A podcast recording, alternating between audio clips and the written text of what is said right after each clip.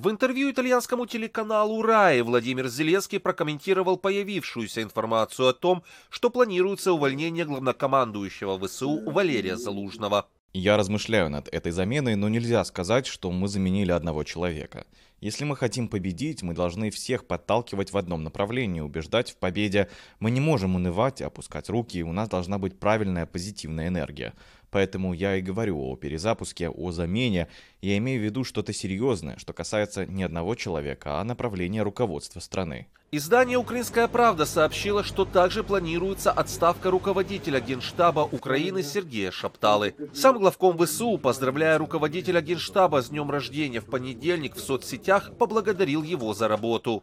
Нам еще будет очень трудно, но точно уже никогда не будет стыдно. Счастлив, что в этой жизни и во время войны вы были рядом со мной. Человек, для которого Украина действительно превыше всего. С днем рождения, друг. Верим в лучшее. Мы его уже заслужили. За минувшие сутки Россия обстреляла 9 областей Украины. Об этом говорится в сводке областных военных администраций.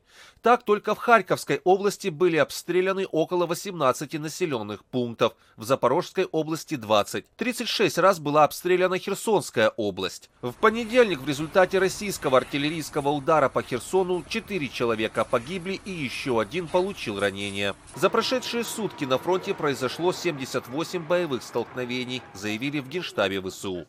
В оперативно-стратегической группировке войск ВСУ Хортица заявили, что ситуация в зоне ее ответственности остается напряженной, но контролируемой.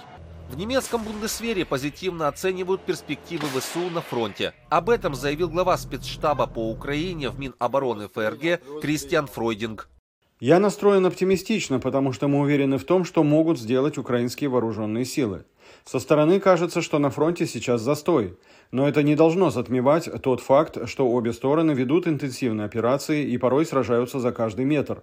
Обе стороны пытаются использовать средства для проникновения вглубь пространства противника с целью уничтожения логистических возможностей и средств управления и тем самым добиться и психологического эффекта. Самым последним примером стало затопление российского военного корабля в Черном море на прошлой неделе. В Американском институте изучения войны отмечают, что российский ВПК не в состоянии обеспечить потребности своей армии в военной технике. В британской военной разведке полагают, что в 2024-м Кремлю придется искать новые источники для пополнения военного бюджета.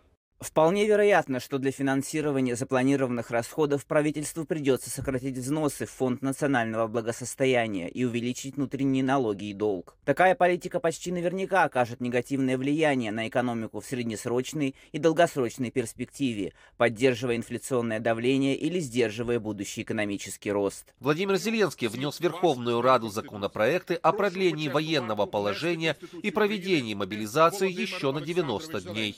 Александр Яневский, «Голос Америки».